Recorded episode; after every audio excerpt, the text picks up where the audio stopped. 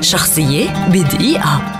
جابرييل غارثيا ماركيز روائي وصحفي وناشط سياسي كولومبي ولد في كولومبيا عام 1927 ويعد من أعظم الروائيين في التاريخ ومن أشهر كتاب الواقعية العجائبية حيث تعتبر رائعته مئة عام من العزلة الأكثر تمثيلا لهذا النوع الأدبي والتي أصدرت منها كل من الأكاديمية الملكية الإسبانية ورابطة أكاديميات اللغة الإسبانية طبعة شعبية تذكارية باعتبارها جزءا من الكلاسيكيات العظيمة الناطقة بالإسبانية في كل العصور. تميز ماركيز بعبقرية أسلوبه ككاتب وبموهبته في تناول الأفكار السياسية والاجتماعية وشكل جزءا مما بات يعرف بظاهرة ال boom الأمريكي اللاتيني. يشتمل الإنتاج الأدبي لماركيز على العديد من القصص والروايات والتجميعات إلى جانب كتابات أخرى وتتناول الغالبية العظمى منه مواضيع مثل البحر وتأثير ثقافة الكاريبي والعزلة. واشتهر أيضا بأعمال عظيمة كثيرة مثل خريف البطريرك والحب في زمن الكوليرا وغيرها. نال ماركيز العديد من الجوائز والأوسمة طوال مسيرته الأدبية مثل وسام النسر الأزتيك وجائزة رومولو ووسام جوقة الشرف الفرنسية لكن أبرزها تبقى جائزة نوبل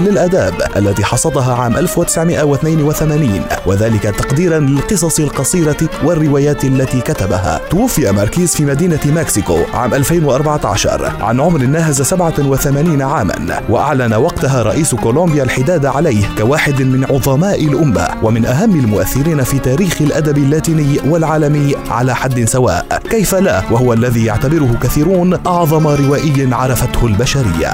شخصية بدقيقة.